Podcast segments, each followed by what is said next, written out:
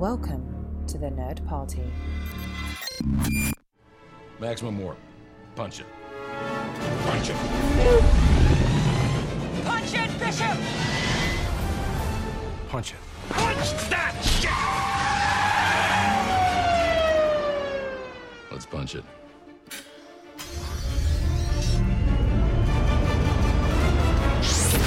Hello, everybody. Welcome to Punch It, episode 75. My name is Charlene Schmidt, and with me, as always, is Tristan Riddell. Tristan. I am very excited about what we are doing today because this has been a long, long, long time in the making. We're going on an away mission, and we are going to hit the very, very end. There's no more left of Gilmore Girls. Yes, this is something that, like you said, has been a long time in the making, and this is the final episode.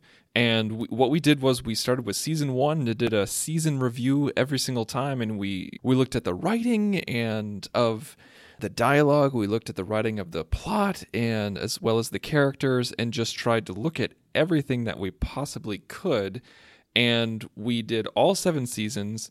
We also did a kind of a, a hypothetical of what you specifically, Char, you specifically want out of the revival before watching it. Right, because I had not seen it at all. I gave my predictions, and now we are here to see which ones, if any, I got correct. So we recommend everybody go back and listen to that episode. If you go to thenerdparty.com slash punch it, you'll be able to find all of our previous episodes. And if you want to scroll through even faster, you can find us on iTunes or any Android device. And you can search for the word Gilmore Girls and then it'll pop up. This one specifically is going to be about the revival. You've watched it, you've seen the revival, you've seen all four episodes because Yep. they were kind of like they departed from the episodic format of like 22 episodes per season. So with this revival, it was kind of like four 90 minute movies, like made for TV movies. Yeah, let's just dive right in and talk about that right off the bat, because that's a pretty interesting format, at least I thought. Going into this, knowing it was a Netflix series, I thought, okay, they're going to do 13 episodes, typical Netflix season. And no, they're doing essentially like four TV movies. I really liked the structure of it. Did you like it? I did. I really did. Like I mean from the moment that they announced they were going to do it and that the that they said that they were going to do it in this format and then they said that it was going to each episode was going to represent a season in the life of the Gilmore Girls and then they said it was going to be winter, spring, summer and fall, which is just genius because of the theme song. and I just love that they did that because it was with Gilmore Girls. I mean, going through with the characters as well as going through Stars Hollow, they always did such a great job of representing what the seasons were in Stars Hollow. Because there's so many times, like if you watch a TV show, if it's a drama or even a sitcom, you know, most of the time it's it's going to be filmed in Los Angeles, or just like Gilmore Girls was. And Right. so they pretty much do summertime and then maybe a few episodes where you see snow, and that's it. That's how they delineate between the seasons. For the Christmas episode, there's snow, and then the rest of the time, yeah, it's just kind of evergreen. Exactly, exactly. But with Stars Hollow and with Gilmore Girls, they did winter, they did spring, they did summer, they did fall. It was very clear what season you were in. And I remember getting the uh, the DVD box set, and the season one box set had a fall theme. And I think like season four had a spring theme. You know, it's just it all kind of went forward, and you like even you when you put in a disc, the menu would have leaves falling on it. You know, it's just stuff like that. That's how important seasons are to Gilmore, just in general. And they certainly did not waste any time kind of getting it into that mode right off the bat with the revival. I mean, one of the very first things practically that Lorelai says is, it smells like snow. One of those Yes. old callback moments to try and, I guess, cash in on all that Gilmore nostalgia. It's like they opened the request line and said, What is your favorite things from Gilmore that you want to see in the revival? And so they just tried to basically do like Epic Christmas. They throw them all in here in this revival, I think. Yeah, I thought it was very true to the show. They knew their audience and they respected the setting and they respected Stars Hollow. And it was a very good sign. Now, going into it, now, like, we definitely recommend listening to the previous episode where you talk about what you wanted to see or what you were hoping to see. Real quick, what were some of the main things? Because for me, the main thing I wanted to see in A Year in the Life, the Gilmore Girls revival, which we're about to talk about, was I did not want them to screw up Luke and Lorelai. That was pretty much it. As long as that didn't screw up, I would have been like, okay, fine, do whatever you want to everybody else or to the storylines, but as long as Luke and Lorelai are together and they stay together, okay.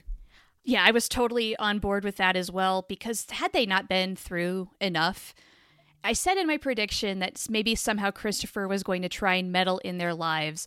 I'm really glad that didn't happen. Mm-hmm. Mm-hmm. Thank goodness. I'm glad they got over that because there were a lot of other things that they rehashed. Some of the things that they maybe had with Luke and Lorelai in their storyline, I was a little disappointed to be honest.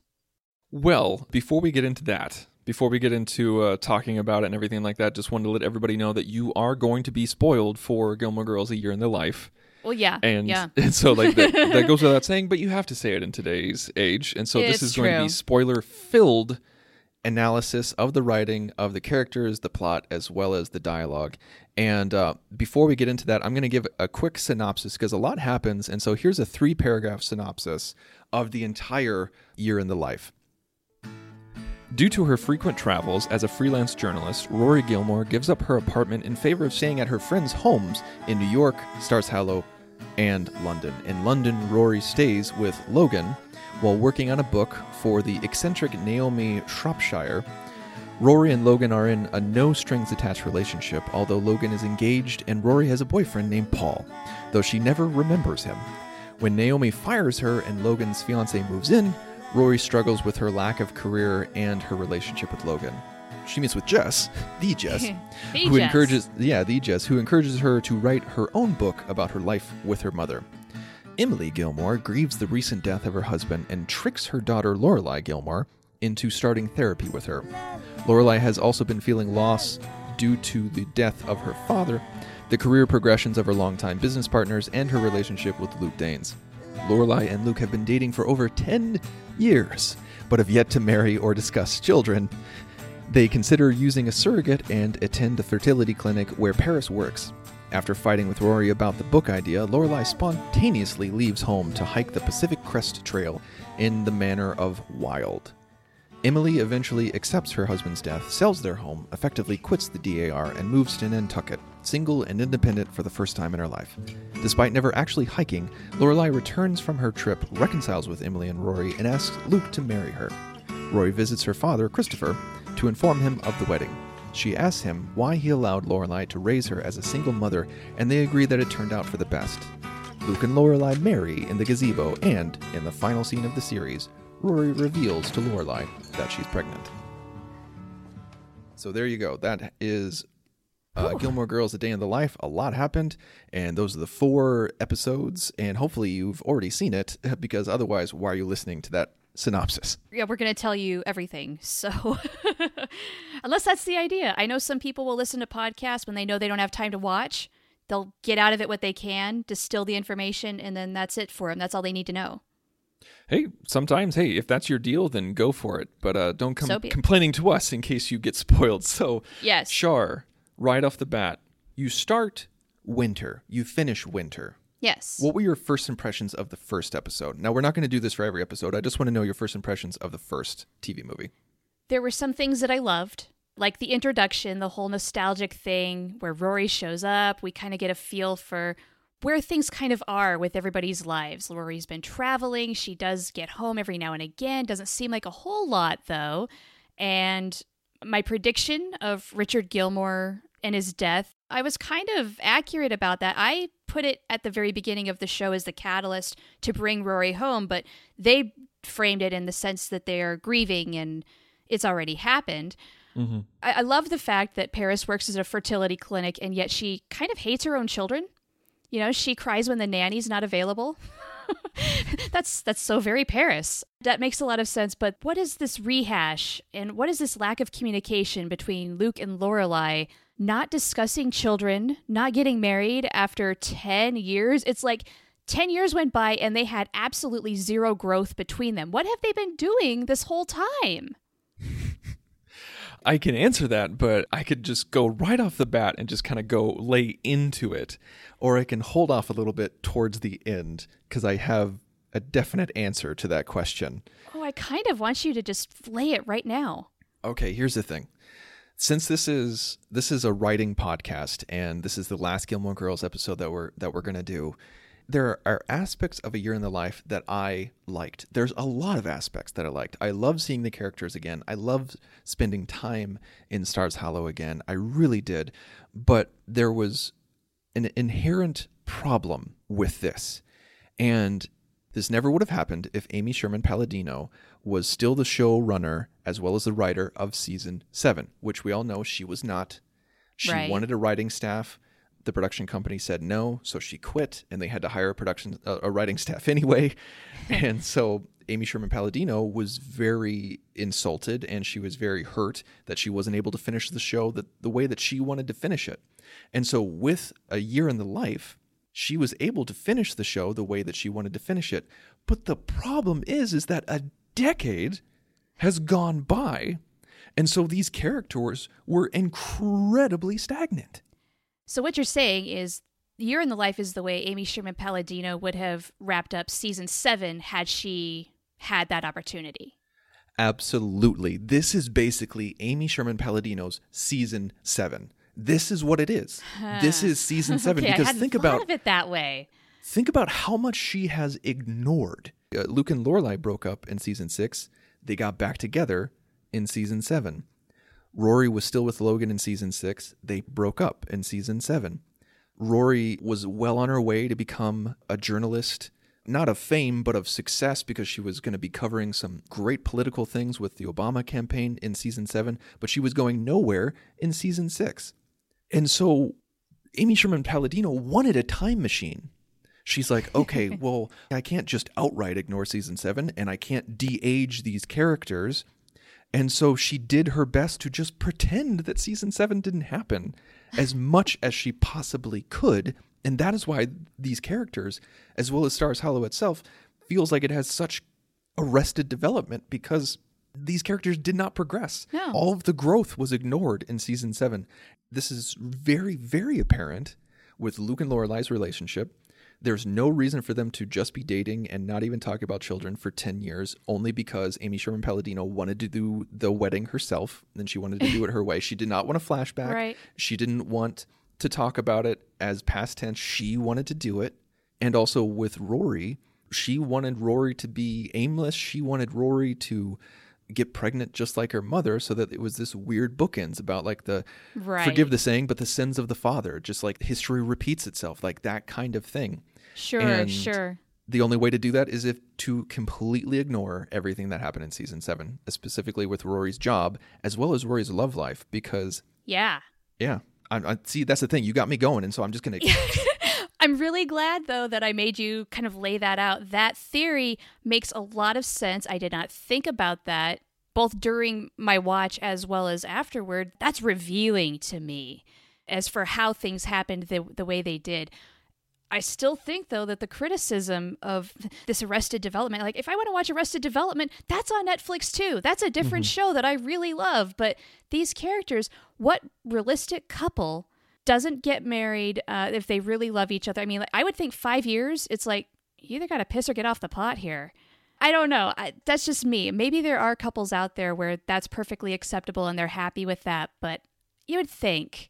Well, that's the thing is that there is. There's a lot of couples out there that don't get married or never get married, but they stay with each other for the rest of their lives. Some people have kids first. There's so many Yeah. people do that, but Lorelai and Luke constantly talked about marriage, tried to make it work, and it faltered. But then this is a couple that wanted to get married and start their life together, but That's the difference. Yeah, is they were the difference. actively talking about it very often. It seemed like a desire that they wanted to pursue. Yeah, there's couples out there where it's no big deal and they have their reasons why they don't want to get married. That's fine. But these two, what's your deal, guys? Also, not talking about children. One of the most important things a couple has to make a decision about fairly early on, I would say. They let it go for 10 years, don't talk about it at all. Do they communicate at all? That really struck me as odd and stupid and just kind of like as this dumb plot device to get Paris's storyline going. completely unrealistic. And I have close friends as well as family members who got married without discussing children, which I do not think is smart. No. But they didn't wait 10 years. And also, I think all it would take is one little fix to make this better and say they've been maybe ruminating on it. They've been talking about it off and on for mm-hmm. 10 years, but they've been indecisive. So then you have this stupid thing that Luke and Lorelai do where, oh, I thought you meant this. Well, no, I thought you meant this. And then nothing gets done. They've done that before. And we see it happen again with this whole mix up of, oh, did you want children? Don't you want your own child? Don't you want to raise a baby? And I would have definitely forgiven it had they gone back and forth on it, where maybe they tried and it didn't happen, or and then Yeah. they decided, you know what, we're okay not having kids. We've got grown children and we're appreciating that. That would have made so much more sense, and it's a very small alteration. That is such a good idea. Have a struggle. Like have them say like we tried for years and we couldn't get it to work and for some reason adoption wasn't an option and so we had to go this route and just have them be active people actually in a relationship who communicate. Right. And then it would have made a lot more sense to maybe bring it up one more time like, hey, you know what? We're not getting any younger. If we do this, maybe we ought to do it now. Maybe we ought to talk to a surrogate. And then in comes Paris. And that could have been tied into why they never got married. Maybe they were waiting until they could figure out the child situation before they could get married. And then maybe. Yeah. crazier things have happened. And then from there on, they're just kind of like, oh, well, we just kind of fell into a groove and then it didn't come up for years and blah, blah, blah, blah, blah. It's lazy writing. It's lazy characterization just because your ego was hurt that you didn't do season 7. The stagnation goes at the expense of the characters, which as a writer, you do not do. No, no. You got to suck it up and you got to accept that season 7 happened and then you grow from there. It's a disservice to the characters and it's a disservice to the fans. It is. And look, I get it. It's your show, it's your baby, but it only hurts your baby. It's hurting your show. So, generally speaking, I kind of feel like that is one of my big takeaways from Year in the Life in general. Is a lot of hurt comes at the expense of the character's stagnation. I am happy though that uh, although it made me very worried throughout the episodes because we went back and forth with Lorelai questioning her relationship and questioning what she wants, but they did end up pulling the trigger, getting married, and it was a very nice scene. Yes. So I'm glad that they didn't go the opposite direction and say, Look, we're going to break them up again because that's what we do. Oh, God. If they would have done that again, I would have turned it off. yeah, yeah, enough already. did we not have enough of that? I did have in my notes that Luke and Lorelai pulled a Jim and Pam with their wedding, Oh, yes. Yes. Yes, they did. which I thought was cute. That's a very fun thing to do in the world of TV. Absolutely. So Gilmore likes to kind of go that route where they do the more stereotypical TV thing, but it's in Gilmore style, so it's still kind of fun to watch. Now, what did you think about Lorelai questioning her relationship and going on a hike, but not actually going on a hike? Because that took up a good good amount of time. It did, and I gotta be honest, I don't know what to make of the whole hike thing, you know, trying to find yourself. Did she actually find her answers, what she wanted? I thought that whole thing was kind of useless. Yeah, it was. It, Okay, it was. so I'm not off base here. Thanks. I got nothing on that. I was just kind of confused and off put by the whole thing because nothing really came out of it. She ran away. Mm-hmm. She, yeah, she got some dirt in her hair and then promptly came back. Okay, which is very Lorelai. That's a very Lorelai thing to do. it is, but it was also a waste of time. Yes, exactly. Like I didn't feel like anything was learned. It was nothing No. was achieved. Do these characters ever learn anything? Sometimes I I wonder.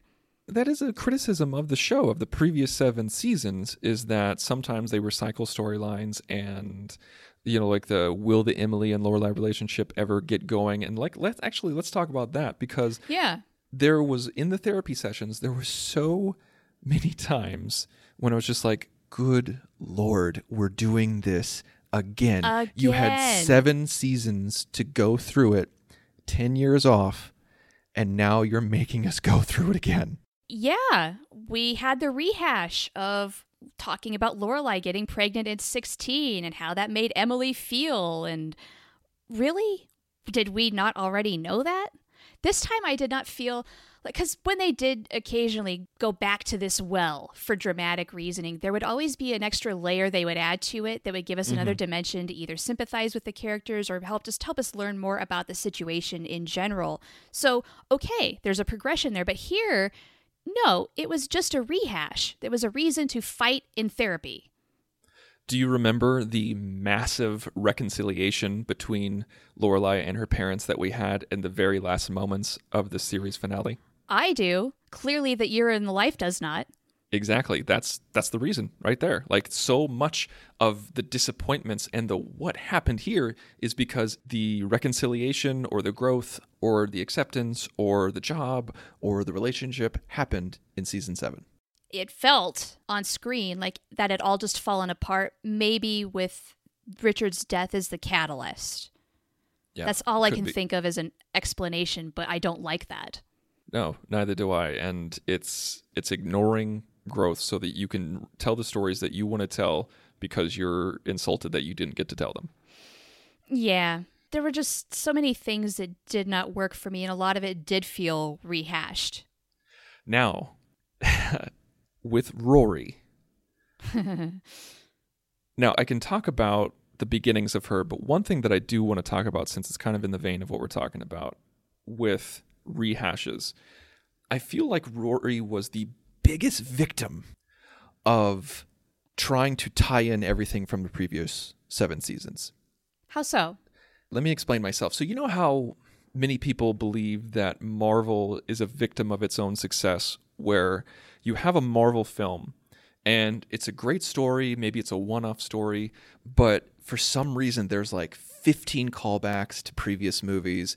There's three cameos from characters that have nothing to do with the story just because we've seen them before and you're just like it just weighs down the project and you're like man this could have been so much better slimmer and trimmer and faster and more to the point if it just wasn't weighted down by its own history rory in this they shoehorned every single past boyfriend that she ever had Yes. into the revival they put in the death brigade into a sequence that i at first thought was a dream sequence when it was happening, I was just like, oh, wait, is she dreaming? Is this not real? Is this flashback? And it went on forever. And I was like, holy crap, this isn't a dream. This is one of the most poorly executed and directed sequences in Gilmore Girls ever. And it was very much Rory going from place to place, reminding us that she has a deadbeat father, reminding us that she has a friend that she never sees anymore, reminding us that she once roomed with Paris, reminding us that she has a, a close relationship with her mom that is sometimes on the rocks, reminding us that she's a journalist, reminding us that she dated this guy, reminding us that she dated that guy, reminding us that she dated this guy. And there was really no room for her own story because she was dictated by other people in her life, which is the exact opposite of where we left Rory at the end of season seven because she made a declaration that she needed no man and she needed no help in her career because she did it on her own. Yeah. So I guess what you get out of that whole thing is that she has really lost her way in these last 10 years. I mean, like literally lost in every single way. She has no home. She does not have a stable relationship. She has no real clear job goals, even. She's just sort of floating around, not sure what she wants to do, and doesn't have a vision for what she wants her future to be so that she can narrow it down and say, I want to go here. Again, totally lost what she had achieved at the very end of season seven, forgot all about it, and we have I, I, just a bunch of nothing in a way. Like It's a bunch of scenelets. Seamless. Yes, yes. I feel like keeping so many options open for Rory is almost out of character. Just because she is so driven, she is super smart. And you would think, even if she had maybe tried this for a couple of years as a freelancer, sometimes keeping all of your options open is too much freedom, and then you mm-hmm. don't belong anywhere. And that's why she is where she is now. What you just described about being aimless and not knowing what to do and everything like that, you just described Rory in season six. And again, here, though, I would say exactly. even double. Yeah, that's what I'm saying. That's what I'm saying. It's just a repeat of season six and magnified. And also, we get to the point where, okay, So I understand that Rory was always the golden child and the smart kid who was going to go places and do great things. And so many times the Wunderkinds and the golden children, they fail, they falter, and they fall hard because so much of it is expected of them. And we saw that in the seven years of Rory. And that's to be expected. And that was usually a fun time, most of the time. Mm-hmm. But with a year in the life, we're navigating more towards Rory is not a good person. Yeah. Which is really interesting because that's not my and and maybe this is wrong, but that's not my expectation of her. No, Rory has always makes mistakes, just like her mother, but they're not bad people. In a year in the life, Yeah. Rory is a bad person. She's doing some shitty things. Yeah, I agree. That makes her a less likable character. And when that's one of your main characters and she's not supposed to be like the anti hero, she's not the Walter White of Stars Hollow. It- this does not bode well for her. She needs to get her crap together. She cheats on a boyfriend that she's had for a long time who looks like a devoted boyfriend who cares for her, and they play it off for laughs. And not only is she cheating on her boyfriend, she's cheating on her boyfriend with someone that she had a previous relationship who is now Engaged. who is now engaged and is staying at his place. It's the only reason why she ends it is because her, the fiance moves in. That's disgusting. And then she has a one night stand. Rory doesn't have a one night stand. You know, here's the thing is if she had maybe done some of these things, let's say during season 7 or just after season 7 or even earlier in the college years, like that's Yeah. when you're trying to figure these things out in life, but when you're in your early 30s, you should be getting things together a little more. Just it a seems little a more. little late to be doing these sort of things. It's very immature, and I've never really seen Rory as emotionally immature here since maybe season one, where she's a little shy about talking to Dean. She came a long way, and I've never seen her as making this bad of a mistake for this long. She usually learns. Here, it's like, I don't know what she's doing. Yeah, and neither does she, and apparently neither do the writers. And it breaks my heart to see a character go through this because, like I said, I was like, you don't have to be perfect. You do not have to be the captain of the Enterprise terms of morality. Like you don't have to be a perfect paragon of virtue to be an interesting or good character. But when you see Rory constantly do things that disregards the value and emotions of others, you can only go with them so long. Like you said, the Walter Right. White of Stars Hollow, like Walter White, that's the show. Like he's the Yeah. anti-hero. He constantly makes bad decisions and only thinks of himself. And that's the show. That's why it's entertaining because you want to see how far he can fall. I don't Right. want to see Rory fall. I want to see her stumble and get herself back up. Right. So if they ever do follow up with this, and I don't know if there's actually plans in the works to do a sequel to Year in the Life, but they definitely left it on cliffhanger potential with her revealing, with Rory revealing that she's pregnant. So should they ever go back to that, I really think Rory needs to get it together. She needs to decide on a stable career path, create a family mm-hmm. life, and then embrace parenthood. Okay, and I'm sure this was wildly speculated when it came out. I'm a, I know I'm a year behind the curve, but who do you think the father is? Uh, I'm glad that you asked that because the thing is, it takes away the drama of her being pregnant because of that one night stand where she had sex with a convention goer who was dressed as Chewbacca. That's ridiculous. I mean, like, out of context, yeah, it's funny, but within this context, it's just absurd and sad because it could be Logan, it could be Paul, or it could be some random dude who likes to dress up like Chewbacca. What? Or it could be somebody, some mystery person coming out of nowhere, and we had no idea that it happened. So she could be having a, the kid of a soon married guy, and or some random convention goer, or some guy she doesn't even like, or some person that we don't even know of, and that's just a sh- crappy situation to be in. Yeah, I mean, if you've ever watched the Maury show, you know this will not end well. This is a No. bad, bad situation. And Rory, don't stoop to that level, sweetheart. My goodness. I mean, I, I guess they're insinuating, I think, that the child is Logan's.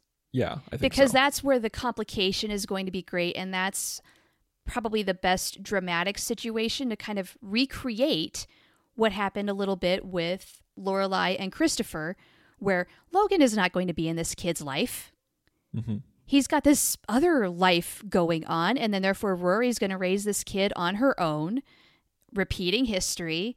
Uh, okay, really though? I, I see why you're bringing it all full circle, but I really hate it. Yeah, exactly. Like that from a writing standpoint, Amy Sherman Palladino, this is how she and she went on record saying that this is how she would have ended season seven. This is how she would have ended the show.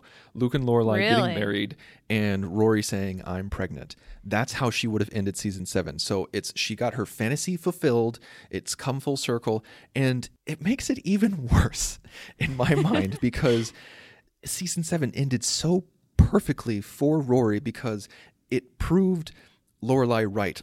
Her entire focus raising Rory's was to make sure that she did not make the same mistakes that Lorelai did. And that includes anything from school to job to children to relationships. And like yes, throughout the show a lot of Rory's relationships mirrored Lorelai's relationships, but the ultimate goal was to learn from them. And I hate that the showrunner didn't understand that or chose to ignore it because if Amy Sherman Palladino actually did season seven, it would have been somebody who was 20, 21 years old, who just graduated college, had no job prospects, or maybe she didn't graduate college. Who would have known? You know, like, right? Thus undoing all of Lorelai's goals. yeah, it's just basically undoing the entire purpose of the show of Yeah. this mother daughter relationship of I got pregnant too young and I don't want you to do the same mistakes. Now, granted, 16 is very different from 21, but, But she's still, in a bad situation. And now, in a year in the life, it makes even less sense because she's now in her early 30s and it's just like, oh, okay, well, you know, people get pregnant in their 30s all the time. It doesn't achieve what we as an audience wanted the characters to go through or what the characters should have gone through because of the growth that they went through season 7, but it also doesn't achieve what Amy Sherman Palladino originally wanted to do because it doesn't take place 10 years ago. Yeah, yeah, you're absolutely right. It's supposed to be this kind of touching, oh my God kind of a moment, but it really falls flat. Yeah. You go through so much abuse watching those four episodes, and that it ends that way, and you don't have the, oh my God, what? What's going to happen? What's she going to do? The credits roll, and you're just like, why the not? You know, like who, who cares at this point? That is that was pretty much my reaction right there was that figures. Yeah. Uh-huh. You're like, whatever. Okay, I'm so glad I'm done with this. I had my ups and downs with Year in the Life for sure, where there there were times I was really loving it and there were just times I was so frustrated and wanted to turn it off. I really did. like the musical in Stars Hollow. What the hell was that all about? I don't even want Okay. to talk about that. I, well, I, all I want to say is no. no. No, uh, there's times when Gilmore Girls tries to go into almost like that surreal kind of a place that, Mm-hmm. you know, it kind of transcends real life and it, it could only be on TV. This whole thing, and they spent so much time on it, So much time. just the fact that you don't like it either just makes me feel a whole lot better because I'm not a huge fan of musicals to begin with. I love musicals. Why are they doing this? I'm not entertained by it. it it's almost embarrassing watching this. I'm so glad that you said that because I was embarrassed for the people involved. I was embarrassed for the actors. I was embarrassed for the characters. Uh-huh. I was Uh-huh. embarrassed for myself, and I kept checking my watch. That's all I got out of it too. There was no real resolution about that. It just happened and it was horrible. Yeah. So, okay, I want to go back to Emily. Yes, I was going to say we need to close on Emily. We can't go on without talking about Emily. We do, because that's a big, big part of the story. Obviously, Richard is gone. She is, um, I think, trying really hard to deal with her grief in a lot of the wrong ways. And there's a lot of interesting symptoms of that. Things like the big painting, and she got the dimensions wrong, but really can't admit it.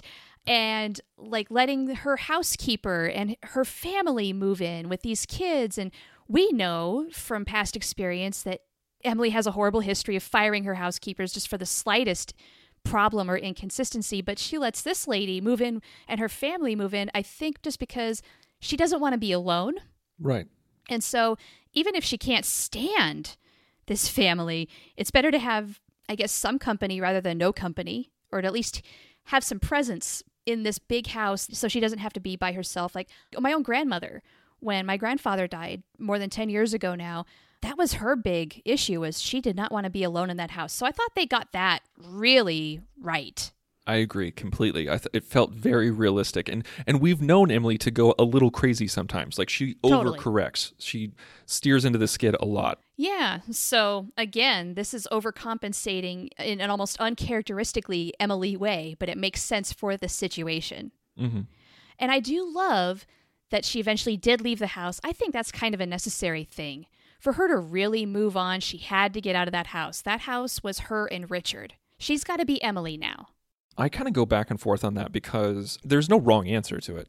But I've seen it happen both ways where people go like, "This was our house. I cannot be here because the ghost of him or her is haunting me." Not literally, of course, but just you know, like there's too many memories and I need to move on. And that I've also seen people refuse to leave saying, This is where my life was. This is where my loved one and I lived together. I'm not leaving.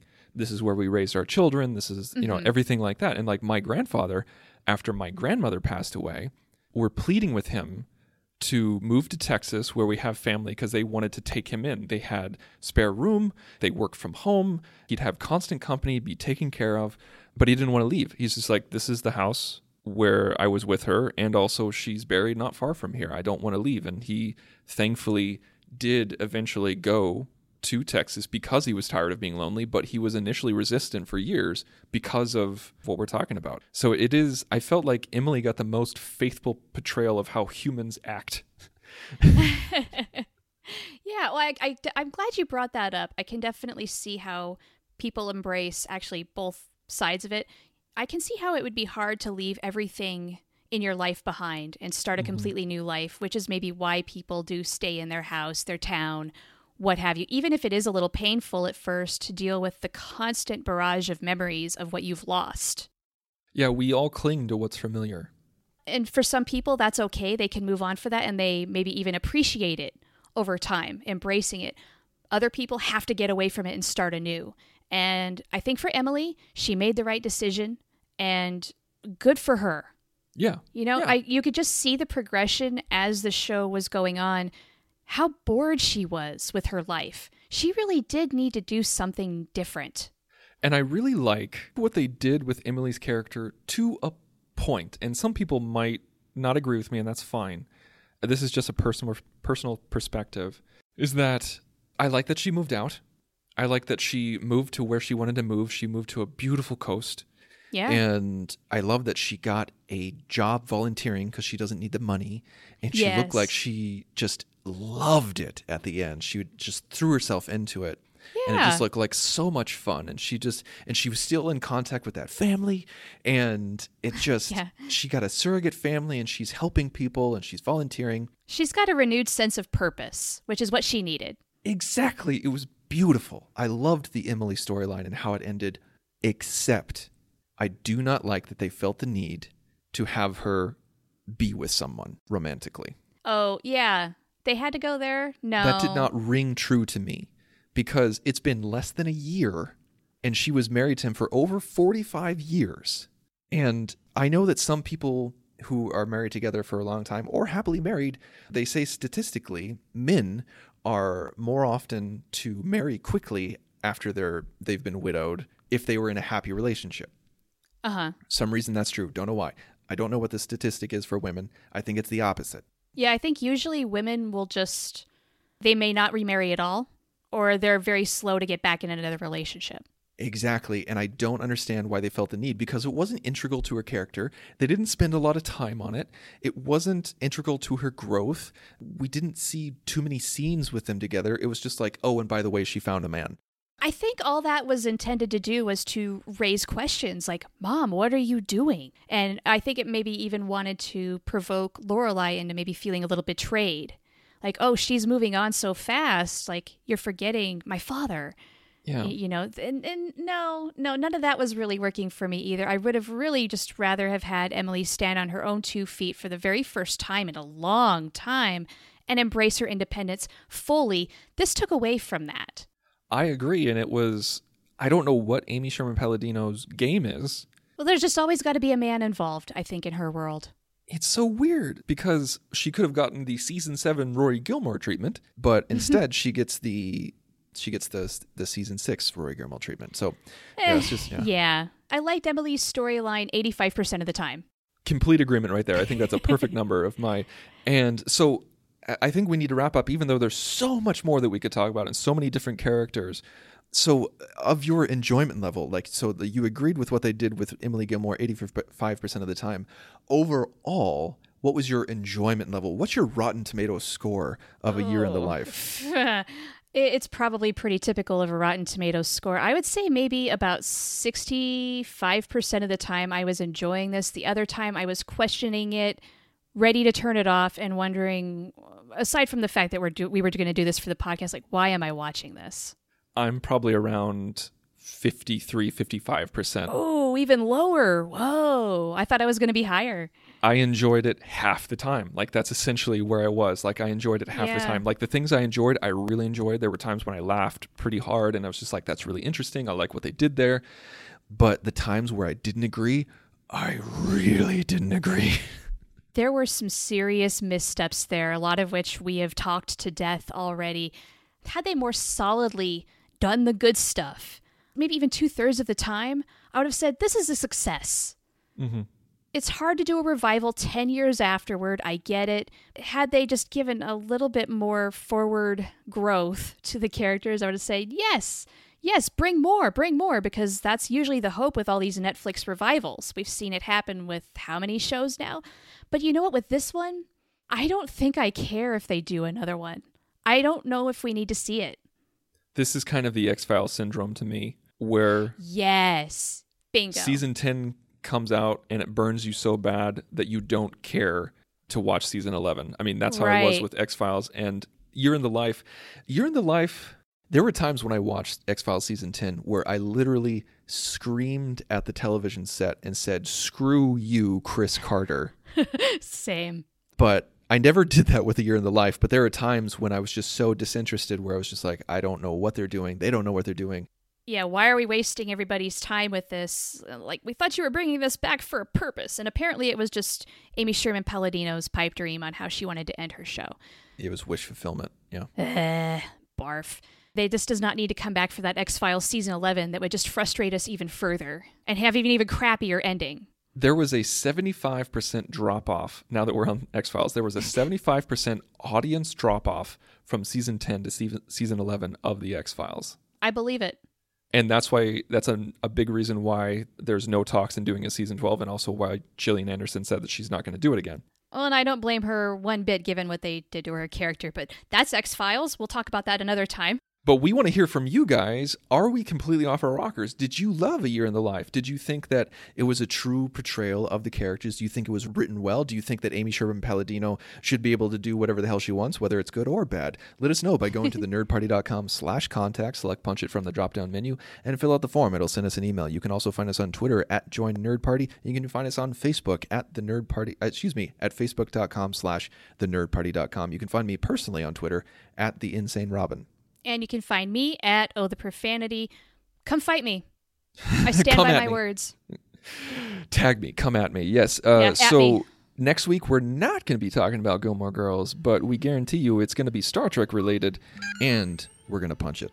Ready for warp, sir. Let's punch it.